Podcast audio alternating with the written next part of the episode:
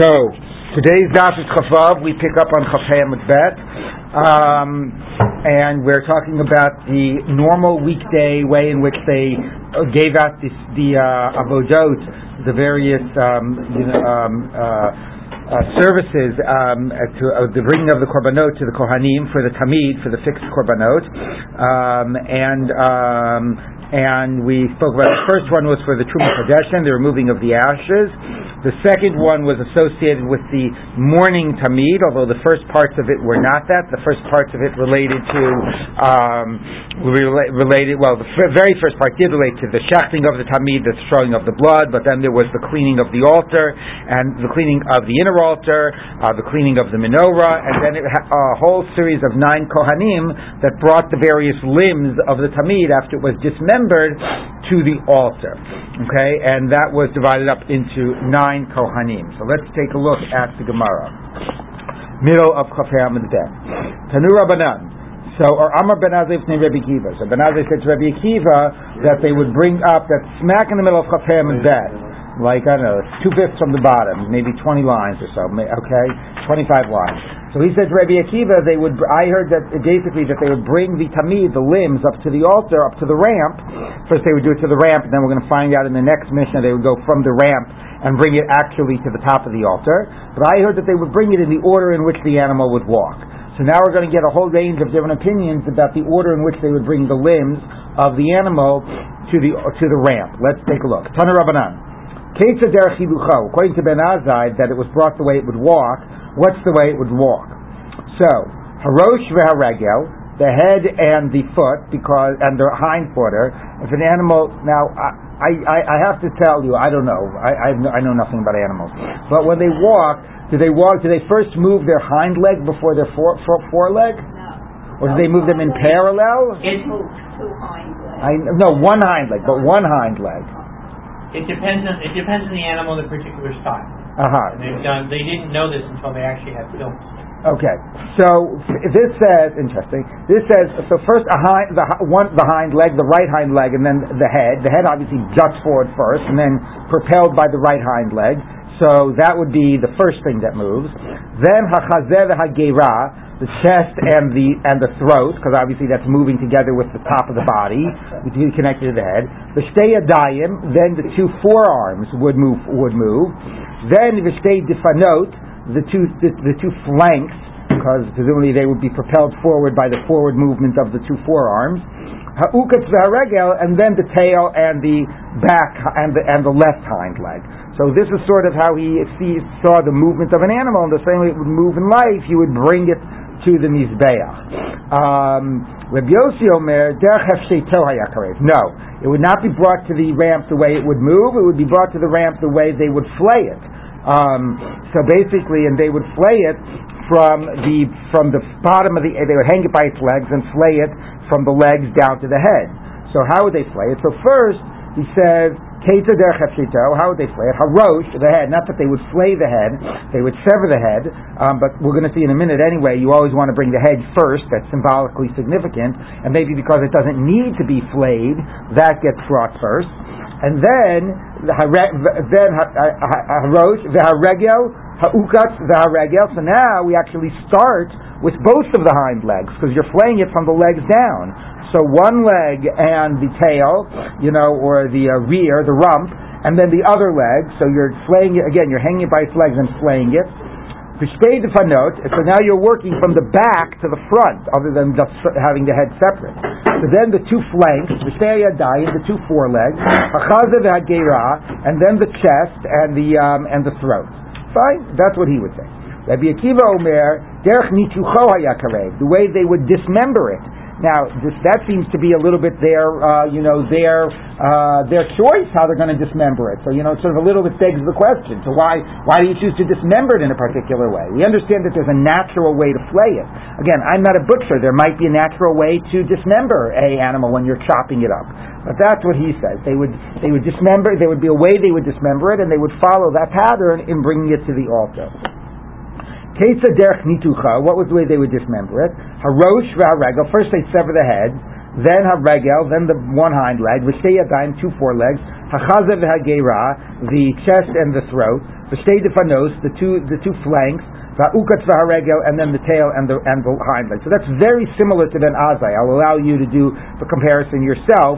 Basically, there's a difference between where the um, you know uh, where the two forearms set uh, fit into that order. But that's a very similar order to that of Ben Azai that said it would be the, the way it would walk. Rabbi Yosei HaGlili Omer Derech Iluyav Hayakarev. So the way it would go up. Now again, what does that mean go up? So, um, so actually, I, I, said that wrong. Meaning the, the way of its what's most significant. Um, so ilui, like you know, ma'ala, right? Not literally going up, but the way the things that are the most important parts would be brought up first. Iluyav. What's the most important? Harosh, the head, which is I guess symbolically important, not necessarily that it tastes good as meat the haregel, then the hind leg, the chazev, the, the, the chest, the hagera, the state vanot, the flanks, the ukatz, the, the, the tail of hagera, and the hind leg, the shtei hayadayim, and the two forearms. Well, we'll see in a minute. Anyway, again, there, the primarily the structure is the same. The primary difference is where the two forearms were appeared in that list. So now the Gemara says, sort of asking Michael's question, Vaksiv, Kol tov yerech vikates, all good cuts the uh, thigh and the shoulder. So, so you see that the um, so here you have here in your list you have the regel, one of the hind legs at the end, but here we see that the thigh is considered to be a choice cut. So how could you have one of the limbs, one of you know the the uh, the, the, the, thigh portion um, at the bottom? I don't know. You ask me, right? It used to be that the uh, white meat of chicken was always the most expensive, mm-hmm. right? But you know, I, in Israel it's like the opposite. For me, also, it's like the dark meat totally tastes better. I always yeah. want the dark meat over the white meat. So now it started to shift. I don't know if you noticed. It's not that you know, it's not that the, the, the white meat I still think costs more, but the gap is not as great. The, cost, the relative cost of the dark meat has gone up, and I think in Israel, dafka the dark meat costs more than the white meat. So it depends on what part of the animal you're interested in. So he says, look, the sides here are good. How can you tell me that the regel that the that the regel goes at the bottom? So the Gemara says, what? The only meat they can have is from sacrifice. well, yeah, exactly. Well, for the Kohanim, well, not the only, but certainly was a major source. So it says Sahib no, that is the thigh is good if the animal is thin. So maybe that's why I don't know the uh, you know the, the, the other the front area and the chest area isn't as juicy. So then the thigh is good. But if the animal is a fatty animal, the thigh is, is not as good, and that's why we would have the leg at the end. It's funny to be talking specifically know about a weak animal. Uh, no, no, no, no. That's the pasuk in Yechezkel, not about the karbanos. What's what I'm saying. Oh, Yechezkel, yeah, all right, okay. Uh, yeah, Amarava, Bein Tana Didana, Bein Leb Yossi, Basur Iluya de Bisra Azlima. So he says whether our Tana, because the list in our Mishnah, nobody exactly explained what that's based on, or Reb Yossi's list, both of them agree that the order is what are the choice pieces of meat. So why is there a difference in the list? I mean, we can compare the list. Right? Our Mishnah says, what does our Mishnah say? Harosh v'aregel yadayim. What does Reb Yossi say? Um, Harosh v'aregel. Oh, so again, it's where the shtei yadayim appear. So our Mishnah has the shtei yadayim much more in the front. He has it much more in the back. So Rava says they both agree that you go by the quality of the cut. So what are they arguing about? So Mar Azal Basar Evara de Bisra, Mar Azal Basar Shimna de Bisra. One is going in terms of the um, you know the uh, what do you call it? The, the size exactly the size of the cut. So therefore the four legs are a very small cut. So he puts the four legs at the end of the list. Reb Yossi goes according to like the um, oh no did I say that right? Reb Yossi has the four legs at the end. Okay, take it out. So Artana has the four legs closer to the beginning, right? Closer to the beginning. So I'm sorry, it's okay. It's okay. So Artana says that you go by the size. Apparently, what do I know about animals? Apparently, the four legs are a nice size of a cut. So therefore, Artana has the four legs near the front. Reb Yossi goes Basar Shimna de Bisra, the fattiness, the juiciness, the quality of the cut. So the quality of the cut, he puts the four legs at the bottom. Okay, so that's the end of the various lists. Now, again, what do I know about animals and so on? Um, and I don't know if, if, people are, you see, I saved you for making a chart of exactly comparing the exact. Although a major difference among these is where the four legs appear amongst the different lists. But I would say to just stop a minute and conceptually think about these differences. It's quite fascinating in terms of, you know, if you're going to make a choice about what order, there's some symbolism, there's some significance in what in why you're making that choice. The last idea here is perhaps the most obvious, and you know of what we would say. You're going to bring something up on the mizbeach. So it's like you know, it's you, you want to bring like your choice things up to God. So the order you want to prioritize is what's considered a choice cut. Now, whether you define a choice cut by size or by quality, I mean, you know, God isn't eating it anyway. So okay, that's a somewhat I think of an arbitrary decision. You know, but nevertheless, conceptually, to say the choice pieces of meat go first, that makes a lot of sense. The other opinions, I think, are a little bit more in, unusual and therefore interesting. The, uh, the way it would walk. Why would you bring it up the way it would walk? Is that some type of a sense that you're sort of see, trying to see it as though the animal itself is bringing itself up to the Mizbeach? What's the significance of seeing the animal walking itself up to the Mizbeach? A willing sacrifice, you know. It, it, I mean, it's focusing on you, the owner, bringing the animal. Maybe it has to do with the sensitivity to this issue of the animal life and seeing the animal walk, you know, re- reserve enact the animals walking to the altar. I don't exactly know. It seems like Bill wants to say something no, about that. yes. In other words, the, the, the more the, the, the, more you approach a description that's based on, as you say, the choicest cut. Yes. The more mutilated the animal. Oh, you just mean the more it's just like words, you no just, longer have any it's just like pieces of meat. Exactly oh, I see. So your idea of mimicking the way it walks is in order to conceptualize it as an animal and not as just pieces of meat. Oh, that's a very nice idea. That's shkoyach. I see shkoyach. So we keep the concept, concept of, the, of it as an animal. That's very nice. That's good. Well, you're bringing an animal. You don't want to think like, let me just bring a lot of hamburger meat on the mizbeach, right? No, the whole idea is a living thing and you know the life of the animal, bringing an animal. I think it makes a lot of sense. I taught my second graders when we were talking about food. You know, where do carrots come from? They come from these cellophane wrapped things. Right, where do eggs come from? Right, exactly. So the other two is I, I don't. The other two about the way you would flay it the other two, the way you would flay it, you know, that seems to be, again, or the way you would chop it up and dismember it, that seems to just be more technical. Like once you had to start a process one way, because just the way the animal is, it has to be flayed in a certain way technically, it has to be cut in a certain way, then you just continue that in terms of just the process that you began. But I think the first position and the last ones are the most interesting about mimicking the way it would move and focusing on it as like the choice cut. Okay, so now the Gemara says like this. Um, okay. Um, my time is salka rega bahadi reisha. Um, now, why does the arm go together with the head? Um, so, I'm, I'm, uh, rega bahadi reisha. If if we're going in terms of like the uh, you know in terms of the quality of the cut, so the Gemara says um, mishum duration ifishi be'atamot. Karvo rega behadeh, because there are so many bones in the head, so you bring the um, you bring the foot with it. Presumably means that the head is, has very little meat on it. So therefore, you want to bring, if you're focusing on the choice cut, you're first going to bring the head first. Now, why the head first? We're going to discuss in a minute.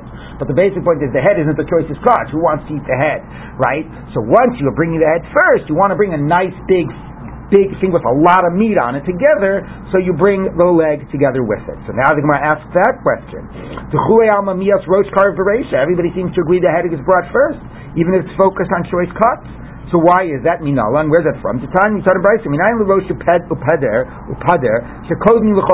you know the head and the um, the fat uh, comes before the other limbs?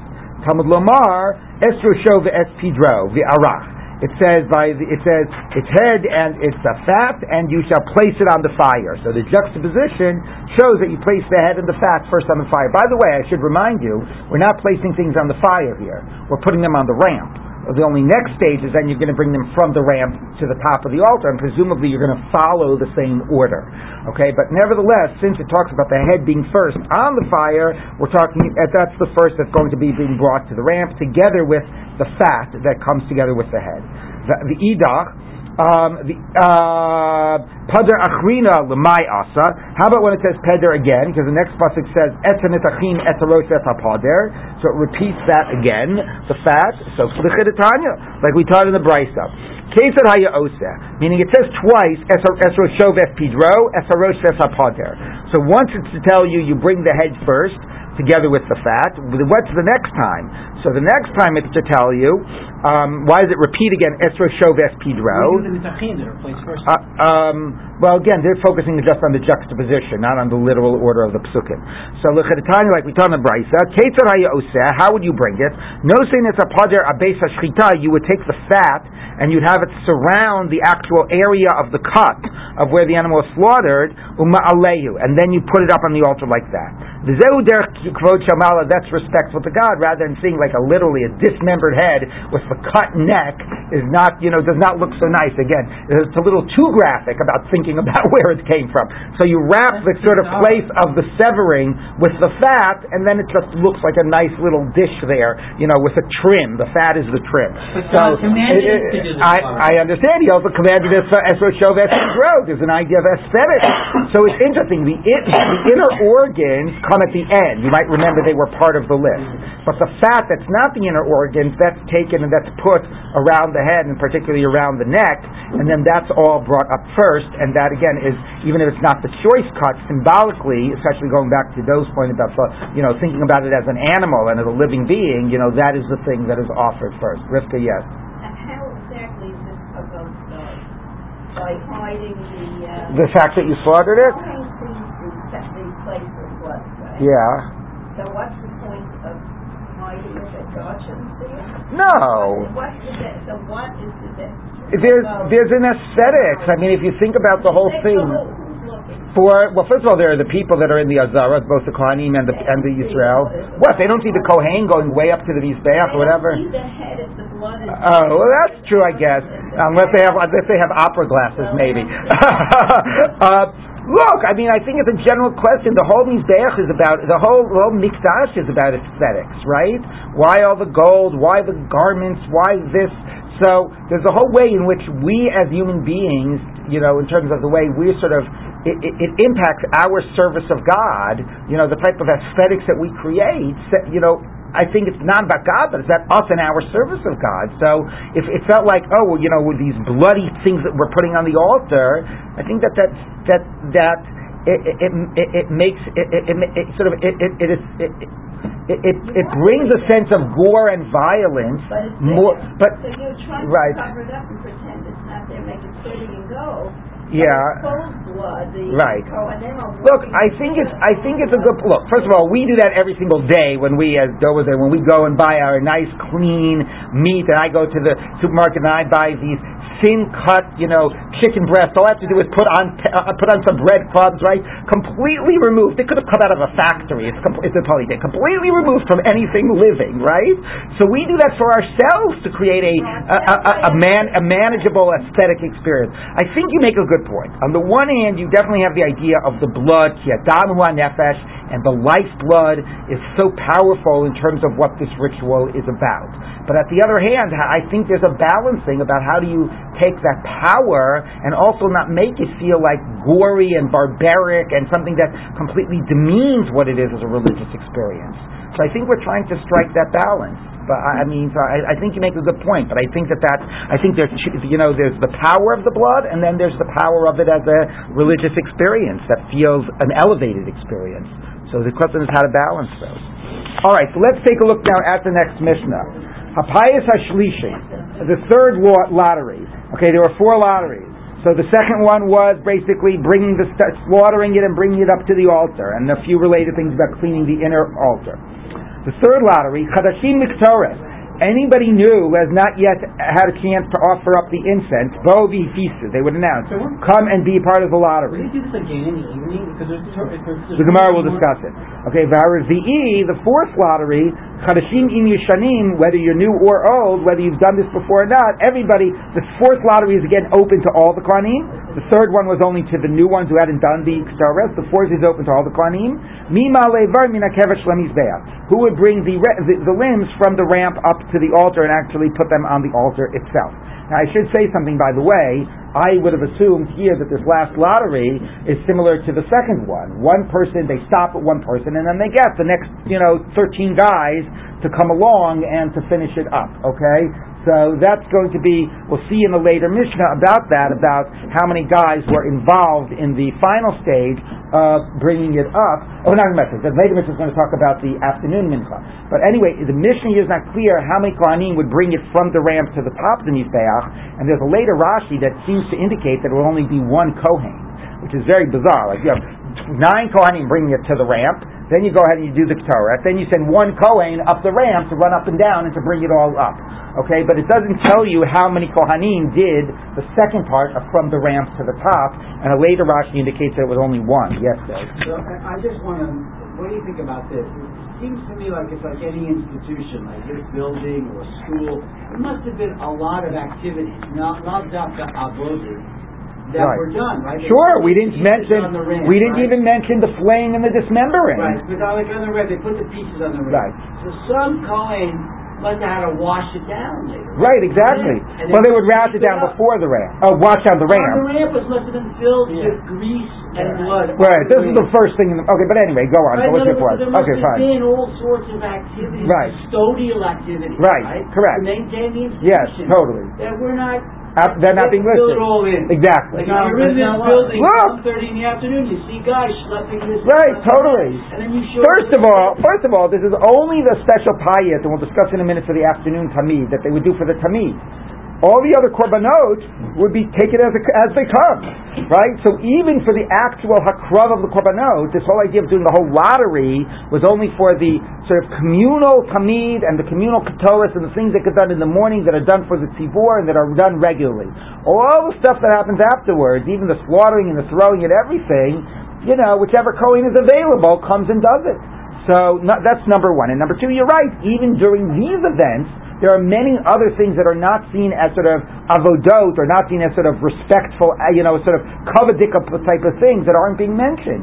The whole flaying and dismembering wasn't being mentioned. So you're completely correct. These are not. This is not the totality. But let's keep on going. Okay. Tana, me- we got to keep it going. Tana. Me'olam lo shana adam ba. Nobody ever did the Torah twice. Now that wasn't like some miracle. That was because they didn't let somebody do it twice. okay, my time. Uh, what's the reasoning? What's the reasoning? Not that nobody did. Not that it worked out that way. But what's the reasoning they didn't allow anybody? What's the reason they insisted only new people? So Amar Rabbi Chanina mitnei sheme'asheret because it makes you rich, and therefore they wanted to give everybody a chance. So how do you know it makes you rich? Only a popular by my time. Where do you where do you get this from? Where do you know? What's the basis of this? This is by right the bracha to uh, bracha right to, to, to Levi, but obviously here in the context speaking to the Kohanim, they will put the incense God in your nostrils. They will raise up the incense. Ksiv basrei, and the next verse says, Barech Hashem chelo. God should bless His wealth. So one explanation of the word chelo. Oh, God gives us His strength, His wealth. So you see, if you bring the ksaris, God blesses your your, your, your wealth. Yihachi, if that's true, why is it limited to the ksaris? Ola nami aksi. By an ola it says and they will. It says yasimu ktaris ba'pecha. They'll bring up the incense and the fully burnt sacrifices on your altar. So fully burnt is the ola. So and then and then right after it says Hashem Chelo. Actually, what's juxtaposed is the ola together with the Barech Hashem Chelo. So Amarle Hashchicha v'Halo Shchicha. No, one is very common. The ola is very common. The Kataris is not very common. What does that mean? So Rashi says what it means is. Look, we know that there's not it's, that there's a limited number of people that are wealthy in this world. Not everybody is rich. So therefore, it would not make any sense to think that when the pasuk is promising this blessing of wealth, that it refers to everybody who brings it ola. Then everybody, then every, then every coin would be would, would be rich, and we know that's not going to happen, and we know that's not true. So obviously, the pasuk has to be referring to the thing that's more rare. Um, the Tosfos Yeshanim offers a different explanation. He says, "Yeah, fine, they both make you rich." But we didn't have to do a lottery for the Ola. Everybody's going to get a chance to do an Ola, right? There are tons of Olas that are brought every day. So that didn't need a lottery. Maybe it will make you rich, but it didn't need a lottery. The only thing that needs a lottery is the Ktaris, because that is only what, you know, only happens twice a day. There, there's going to be a lot of competition. Okay, so therefore, I mean, actually, now we only we don't have the lottery. We had to limit it to new people. Okay, there's no need to limit it to new people to an Ola. Even if we don't limit it, even if you've done it before, everybody's going to get a chance to bring an Ola. I don't care if you've done it before. If you haven't done it before, there's going to be plenty of Olas. not everybody is going to get a chance to do a Torah. So therefore, we have to limit it. So according to him, he wants to say, Enachinami, maybe an Ola will make you rich, but we don't have to limit the Yeah, opportunities. Ola, that's what I mean. Maybe. Yeah. Anyway, that's his answer. Rashi's answer is just, no, not everything makes you rich. Okay. So the Gemara says like this: I'm a Rava. You, you you will not find a Torah scholar. Um, it's actually quite interesting because tur b'mirabanan literally means a student of the rabbis. Does not literally mean like somebody who's an actual rav who has smicha and is major authority. Um, so he says, but you won't find a student of the rabbis, the mori who will give psak. Ella the Asimi Mishevet Levi. If he's going to give psak, he either derives from that from the tribe of Levi, or Mishevet Yisachar, or from the tribe of Yisachar. Levi deceive Yoru Mishpatech Yaakov. He will teach your your edicts, your law to Jacob. So Hora'ah, right? That's by the Levi, because before, by the way, the rabbinic class emerged in the Bayis Shem period. Clearly, right? It was the Kohanim slash Leviim that were the rabbinic, that were the uh, religious uh, authorities, both in terms of the Avod and the Beis Hamikdash, and in terms of the teaching of Torah, right? The Torah is always talking about the Kohanim and the Leviim that are the ones that teach Torah. Laharotet b'nei Yisrael, beinat hameu, beinat tahor, right? It's all it's all about the Kohanim teaching and distinct about the ritual law, Yoru Mishpatech Yaakov, and so on, and that, and sometimes the Leviim, and when then their role as Torah teachers, and certainly after the Churban Beis Hamikdash, their complete role as religious authority is put aside. But anyway, but then the rabbinic class comes to substitute for the Kohanim and Leviim, and particularly to take on this role of Who was it? teaching Torah. So. One minute. So anyway, so the, we'll get to those. So the Gemara says, so okay, Yoram Yishpatet Yaakov. So therefore, ah, if you have a Torah scholar, so in a way, this is connecting the phenomenon of like the rabbinic class and the new sort of people who teach Torah to those who, to whom that was assigned, who played that role in the time of the Torah. So they either derive from the tribe of Levi, who says Yoram Yishpatet Yaakov, or Yisachar. Uh, Yisachar Um, umibnei Yisachar and from the children of Yisachar who know the, the wisdom of times, vadat ma Yisrael, to know what the Jewish people should do. So presumably they have the knowledge to teach Israel. Okay, so those are that's that's where they'll come from. So the Gemara says, Ema Yehuda, what about the tribe of Yehuda? Nami, Tichsiv Yehuda mechokki, Yehuda my lawgiver. So you see, I mean, Yehuda gives law, so clearly then, you know, that, uh, that, that, that they should paskin halacha. So, Asuke Shmaita Liba de Hilchasa Kamina. No, I'm talking about, this is a very famous phrase, Asuke Shmaita Liba de Hilchasa. To conclude, to, to lift up, rise up from a, a, a discussion um, according to the right halacha, to emerge from the whole Shak Levataya and the back and forth, and to come to the right conclusion. So Yehuda might sort of give rulings, but he's not always right. So the others, it says, one minute, the others it says, right, Yoru, Hora'ah, or ladat ma la'asot. It's not just giving edicts, they actually know what's right, and actually what they say is actually the accurate halacha. Now, I want to say a few things about this, besides the first thing I said, which is an important thing to be aware of. By the way, the Nitziv talks about this a lot in his introduction to the She'iltos, this whole idea of the, you know, when the Torah talks, for example, about the whole psukim for rabbinic authority, you know, lo tasur yamin usmo, v'asita piyat Torah asher yerucha, the, the, people that the Torah is talking about in the psukim, it says, el ha kohanim aleviim, the el ha shofet. So shofet is singular, but kohanim leviim, those are the primary people that are giving teaching and teaching Torah and teaching halacha, whatever in the Torah. That gets replaced by the rabbis. But here the Gemara is connecting it back, also connecting it to Yisachar, who in like the rabbinic mindset was, you know, completely sort of represented the forerunner of Torah stages. Um, and then it's interesting the contrast to Yehuda. So I want to say a few things about this. Number one, and the Mashal already, you know, um, whatever, whether uh, discusses some of this, you know, Yehuda is also where the Nisi'im come from. Like Rebbe comes from Yehuda, the whole tribe of Yehuda. David HaMelech comes from Yehuda. There are Gemaras that speak about, you know, about about the David as as a giving rulings and so on. So you know, how does that fit in with the Gemara sort of saying, oh no, it's not that you know they don't do really like Asuke Libati Hilchasa. They don't have that much authority.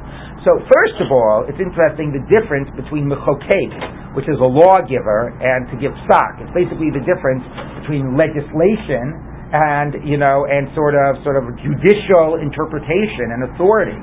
Um, so sure, Yehuda is the malach, is, is the kings, is David HaMelech, you know, it's it's Reb Yehuda Nasi, it's the people that the Nisi'im uh, in, in, the, in the time of the Tanaim who had the uh, you know the descendants of Reb Yehuda Nasi who had the political slash rabbinic authority. So that's about power and authority and maybe even legislative authority, but that's a different type of a role than it is in terms of hora'ah, which is sort of dealing with the law after it's been given and determining what is the proper application, what's the proper interpretation. What's apodictic, one's case law. Uh, yes, but also one is interpretation and application, and the other is the issuing of the law and the legislation. Okay, so anyways, that's one difference between the word mechokek and also in practice, Yehuda representing Malchus and Reb Yehuda Nasi, and that sort of issue of political slash religious authority. The other important thing is, is that I think it's important to focus on the original part of the statement, which it says Surba Banan. We're not coming from saying if you look at all of the Tanoim and all of the great rabbis, the only ones who ever came up with the right halacha, Sukkei Hilchasa, were from you know Yisachar and Levi. That's crazy, right? Really, we were to look at all the major authorities in Shas, they'd all either be from Yisachar or Levi. No, if you sort of, you know, if you, you can reach that level, you make there are exceptions, and you can reach that level. But if you're a surba merabanan, if you're only a student and you're already poskening correctly, then it must come from the genes. Okay, then it's coming. Then you're from. Then it's because you got this yichus, and then oh, you must be from Levi or you must be from Yisachar. You're still just a tzorba mirabanan, and you're still poskening poskening correctly. And that's what I think is often missed in this passage. That it's not about if there's a, a sage, but if there's a tzorba mirabanan. You know, sages they can be wherever they're from. Okay, so now the Gemara comes continues. So that was an interesting little digression from the blessing of Levi. So, Amar Rabbi Yochanan, says Rabbi Yochanan, um, um, Amar Rabbi Yochanan, Ein mefaisin al tamid shebein arbayim. Now, I think Michael asked this, what happens to the afternoon tamid, right? You know, you have to also bring a, bring a chavitim, the, the, and, and ketores, and you have the whole afternoon tamid, almost all the same stuff. Wh- who does that lottery? So, um, al ketores shebe- al- al tamid shebein arbayim, you don't do another lottery. Ella, everything with it. Ella, Kohen shezacha bo b'shachri, zacha bo arvis. You get double duty. Anybody who got the morning korban gets gets to do the same job in the afternoon. So the Gemara says, Meisvei, I'll ask you on this. And kishem shemefaisim shachris kach mefaisim ben arbayim. We have a brisa that says the same way you do a lottery in the morning, you do it in the afternoon. So the Gemara says, so he says. No, that's not talking about the Talmud. That's talking about the third lottery was repeated. The uh, the Ketores was done was done again in the afternoon because again you want to give everybody a chance. Tanya, one minute we have a brisa that says Kashem shemefaisim low shachris, kach mefaisim low arvis. Way you do it for it in the morning, you do a lottery for it in the afternoon, but low is masculine, Ketores is feminine. So it works if it's referring to the tamid. It does not work if it's referring to the Ketores. Amo law. All right, switch the gears. Let's have it say law, feminine. Vatanya, one minute, but we have a brisa that says Kishem shemefaisim low shachris kach mefaisim low arvis. The same way you do a, a lottery in the morning for it masculine, you do it for it masculine in the afternoon. Ukashem shemefaisim la shachris kach mefaisim la arvis. And the same way you do for it feminine, you do for it feminine in the afternoon. So you repeat two lotteries. One for something masculine, i.e. the tamid, and one for something feminine, the ksora. So you see that they did the tamid a second lottery. So Amar Rav Shmuel Bar Rav Yitzchak Hacha b'Shabbos Askinan Holy Mishmarot Mitchadshot. So that was a, that was a cool answer to pull from your hat. We're talking about Shabbos because on Shabbos a different shift is working in the afternoon than the morning, right? Because they switch. The one one goes out and the other comes in, and they switch after the morning tamid. So that's why, because you, you, there's a new shift on. But when there's not a new shift, it's the same people in the morning that are in the afternoon Is that the new shift that comes in for the week? For the week. The new So. Shabbos is the transition. Of the day. two weeks, right? Shabbos is the day. It's like reading the Torah and Mincha Shabbos. Right. Well, they did it when they did the uh, lechem hapanim. That the new group, you know, it's about you know the new group put on the lechem hapanim, the old group took it off, and that was the shift, and that was the switching. Right. So so here he says So that, that, the so and everything. what? So on Shabbat. So on Shabbat, they for for all the stuff that was in the afternoon, they'd have to do it again.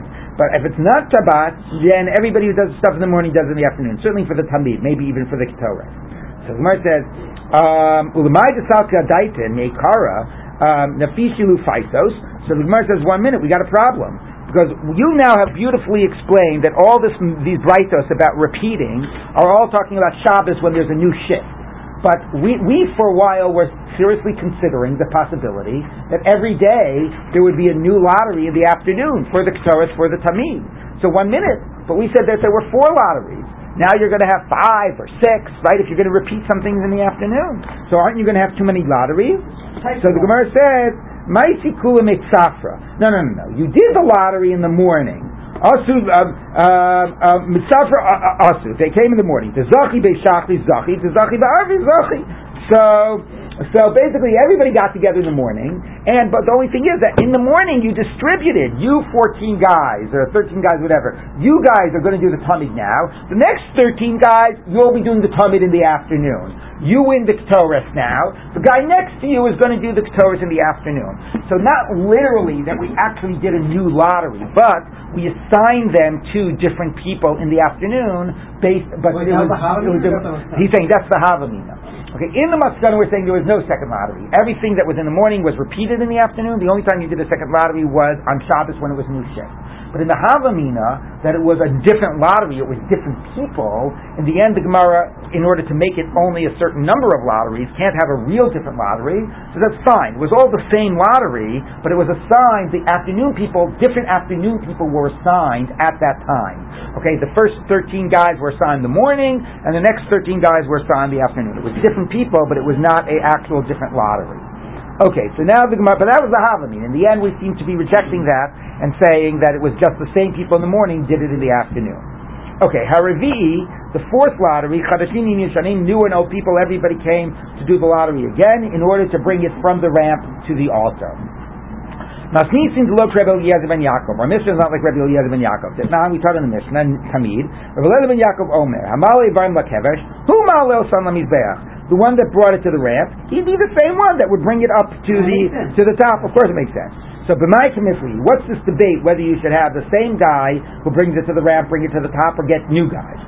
So Marsav or Berova Madras Melech, the more people that are involved, the better. It's glory to the king. It shows everybody wants to have a piece of it. There are all these different Kohanim running around and different people doing it. Umar Savar, Shechina Lavar Chara, it's not respectful to the to, to the Shechina. Basically, I'm sorry, Makom Shechina Lavar Chara, in the place of God's presence, that's not respectful. What's not respectful? So Rashi says it's not respectful, basically like, okay, I'm done. I'm leaving my stuff here. Let's get somebody else to finish it up. Meaning it doesn't look necessarily that more people are doing it because it's all a way of, you know, honoring sort of the service. Maybe it's like, I don't want to, you know, I'll. I'll, I'll get somebody to clean up after me. I'll get somebody to finish for me. So therefore it's more important that you should go back and do it rather than make it seem like you're just dumping this on somebody Transforms an to finish up. avodah into a malach. Right. Rashi says, "Ditarich le milsa." Okay. So, all right. Amar Rava, lo Rabbi Eliezer ben Yaakov islay Rabbi Yehuda, lo Rabbi Yehuda islay Rabbi Eliezer ben Yaakov. Rabbi Eliezer ben Yaakov doesn't hold the Rabbi Yehuda, and Rabbi Yehuda doesn't hold the Rabbi Eliezer ben Yaakov. The Inkang Batsulu Paisos, because then you won't have enough uh, enough lotteries. I assume that doesn't need any explanation, right? No. So anyway, so what it means is that Eliezer ben Yaakov said that there was not a um, that there was not a uh, a separate lottery for the guy to bring it up the ramp. The same guy brought it from the ramp to, and who brought it, and then brought it from the ramp to the top. So according to him, you only had three lotteries. Where did he get a fourth? So the way you could get the fourth lottery is based on an earlier discussion about Reb Yehuda, about whether there would be a lottery for the guy. We know there was a lottery for the guy who burnt the incense, who brought the incense. What about the guy who brought the fire pan? You know, the shoveled the coals for the incense. Rabbi Yehuda said that was just the guy standing next to the Ketores guy. But it, you could say there was a separate lottery. So basically what the Gemara is saying is, according to Rabbi Eliezer ben Yaakov, you didn't have a lottery for bringing the limbs from the altar to the top of the ramp, because it was the same guy, but you would have had a your fourth lottery in terms of the guy who would shovel the coals for the incense. And Rabbi Yehuda, who says there would not be a lottery for the guy who would shovel the coals, it would just be the guy standing next to him, he would obviously say, like our Mishnah, that there would be a lottery for bringing it from the ramp to the top. The Mishkachas Tanat the Tani Chamesh, and if you can ever find an author of a that has five lotteries, where would the five lottery come from? Who did Lok Rebbe Lezer ben Yaakov would Lok Rebbe Yehuda? It would have to reject both of those. It would have to say, A, it would not be the same guy who would bring it from the ramp to the top. That would be a separate lottery. That gets you four. B, it would not be the guy standing next to the Ketores person who would do the coals. That would be a separate lottery, and that would get you five. Okay? What do you mean the tani chamesh? I could say that I could double the size of the shas by asking that. He's not asking. He's just saying there's a theoretical possibility out there. Based on the different ideas we've heard, there are two things being debated. There's also a theoretical possibility of three. But the Gemara assumes that nobody would say less than four. Four is like a solid number, right? There, there are three things that everybody agrees on, right? Which is the Trumas Hadeshen, the Tamid, and the Ktores. And then there are two that are debated. Number one is the Machta, the fire pan for the Torah. Was that done? And number two is bringing it from the ramp to the top. Was that a lottery or was that the And same guy? So if there are those three and two debated, you have the possibility of three, you have the possibility of five, and you have the possibility of four. So we know two versions of four. The Gemara is rejecting the possibility of five. I'm saying in theory there's a possibility of five. Okay? All right. But So nobody that- actually suggested three or no. All right. Okay. Now, Tamid. So that's the morning, and that's the okay. Now we get to the afternoon, which you've already seen is a question whether they would have a whether they would sort of have the same guys do the afternoon, or whether it would be different, but maybe determined at the same lottery. So let's take a look at how the Tamid was brought. Lo yosef. The Tamid would be brought, meaning from the time of the bringing of the limbs with being bringing to the altar, 9, 10, 11, or 12 people, no fewer and no greater. Now, again, our earlier Mishnah spoke about 13, but that wasn't limiting itself to the limbs. That spoke about slaughtering, throwing the blood, the bringing of the soles, the bringing of the wine. But if you counted, the actual bringing of the limbs was 9. So the standard bringing of the limbs is 9, but it can get to be as much as 12. How is that possible? Okay? Um, Kesad, Atzmo Betes, the limbs of the animal itself were nine. The Chad, on, on Sukkot, They would bring a pitcher of water for the Nisuk Hamayim that would be done with the Tamid, okay, with the morning Tamid. So again, that wasn't the limbs, it was things being brought to the altar.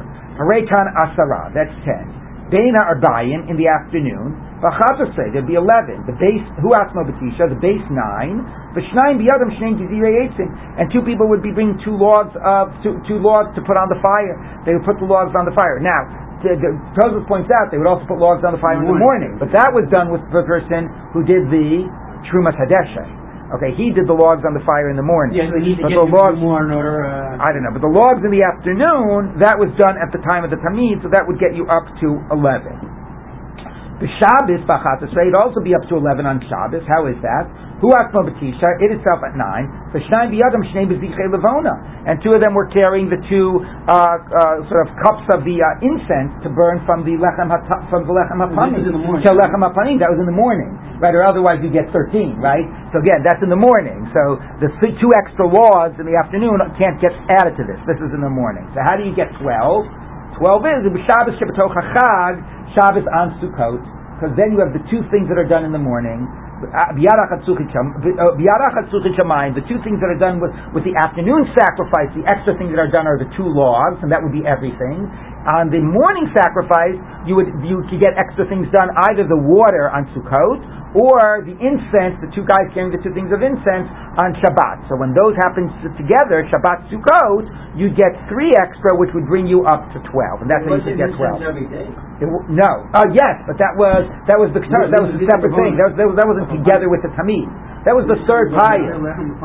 Yeah, this is the lavona of the lechem apanim, not the daily incense. Right, right, now, right. I, it is worth pointing out, by the way, again, the disproportionate way some of these jobs are assigned. Either two people to two little things of lavona. I got to carry this one little thing of lavona. You get to carry the head and the hind leg. Okay, so uh, and again, which things they decide to split up? Like, okay, you carry the sole, you carry the yaibata, oh, the big, you get to carry two flanks of the animal, right? So it's a little bit wild how they would divide some of that up. The other thing worth mentioning though is, is that in this list of things that were with the tamid, what's shockingly absent is not conceptually being bundled together. Is the earlier Mishnah, which tells you the uh, what do you call it? The the the, the minchas nesachim, the wine and the flour that came with every korban, right? And that came with the tamid, and that was in the list. So if you're going to talk about the incidental things like the Nisuch Hamayim and the Torah that relates to the Shulchan, in terms of how things that were brought together with the Tamid, it seems to me bizarre that you're not talking about the flour and the wine that came together with it as well. I Wine feel- was poured at the base. no, at the top. Right on top of yeah, the bell? Yeah, I don't. So I don't get it. I don't get. I don't get. It. Okay, let's take a look at the Gemara. Amar v'itema v'itema Rami bar Chama v'itema Rabbi Yochanan. So one of them talks. You only can do the water pouring libation on Sukkot with the morning tamid. Okay, because that's clear in our Mishnah. It only bundles it together with the morning. It said that you add one guy to bring stuff to the altar on on uh, you get to your number of twelve by Shabbos, two for the for the incense of the lechem hapanim, and one for the water, and plus the nine gets you twelve. If you think it's possible to do the Nisuch um, on Sukkot in the afternoon Tamid. I can easily. Why do you have to give a special case of Shabbos Sukkot? Any weekday Sukkot, you will get twelve. Why? You'll get the normal nine, right, in the afternoon, plus the two logs gets you eleven, plus the Nisuch Hamayim gets you twelve. So it's so easy to get twelve you know, if you can do it in the afternoon. And we didn't give that scenario. So therefore, clearly you cannot do it in the afternoon. Okay.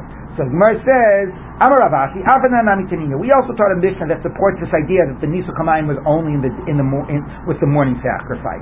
When the guy came to do the pouring of the water, they said to him, the people in the Azara, Hagabei Yadecha, lift up your hands. We want to see you pouring the water into, there was a, basically a funnel in the corner of the Mizbeach where they would pour the water and the wine and it would go down and would go into the cavity underneath the Mizbeach. Oh, so they said, Right. Oh, I'm sorry. I'm sorry. I, I wasn't. I wasn't. Uh, I thought you just meant. I, I thought you asked would it be at the base. It wasn't at the base. Right. They go to the top, but they would pour the wine down through a, a, a funnel that into there was a pipe that would go into a cavity. So when they came to do the pouring of the water, they said, "Lift up your hands. Let's see you do the pouring." Now, why was that so important? Not just they wanted to witness the ritual, but for the following reason. Because it never says anywhere in the Torah that you did a libation of water on the altar.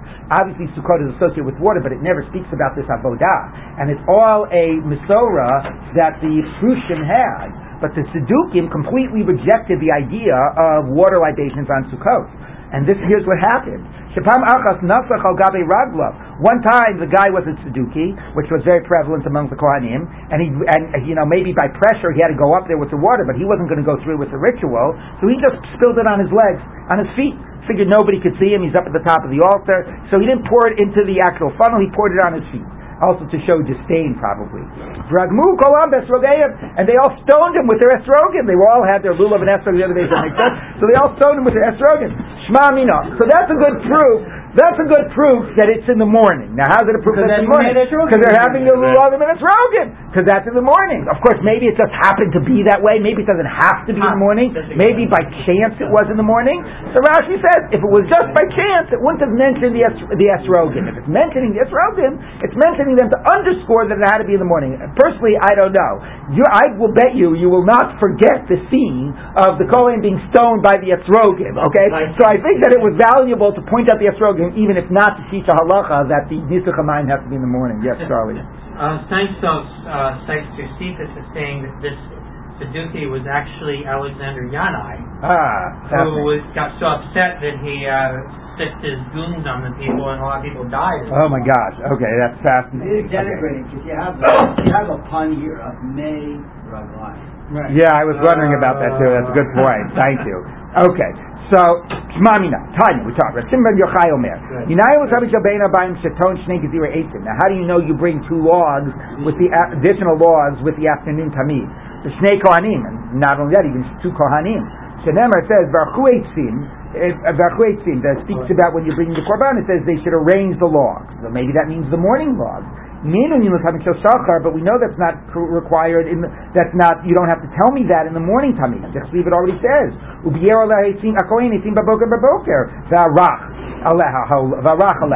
already says that he arranges the wood every morning. So why does it say again Varchu? So Taneu Inyan L'Tamid Shabein Arbayim to tell me the afternoon, and because it's the Archu in the plural.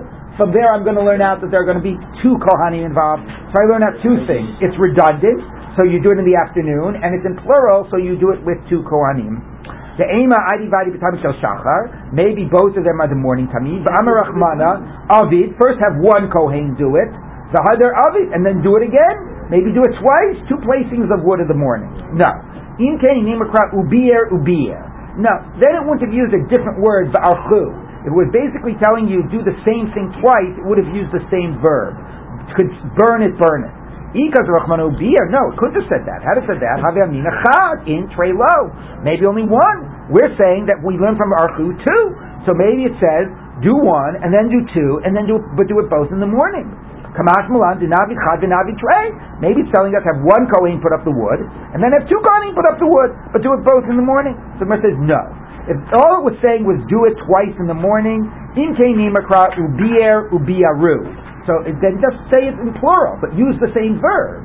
Inami v'arach v'archu, or say arrange, arrange. Use it and have one singular, one plural, but do the same verb. And I would have learned do it twice in the morning, once with one Kohen, once with two. My ubir v'archu. Why, when it says twice to put up wood, it uses different verbs. Once it says ubir, and once it says v'archu. Shmamina And you see, it's like we said that there are two different periods. One with the morning sacrifice, one with the afternoon. The morning sacrifice gets one kohen. The afternoon sacrifice gets two kohanim. Tani Rabbi Chiya. Rabbi Chiya taught highest the lottery Pamim Yud Gimel, sometimes it's 13, people get the lottery. Now we're going back to, to not just the limbs of the sacrifice, which was 9, but the whole things that were done with the morning sacrifice, our earlier Mishnah, which is 13. You'll remember there was the guy who did the shchita, the guy who did the zrika, right, the guy who did, oh, I just realized I made a mistake, I gotta correct myself.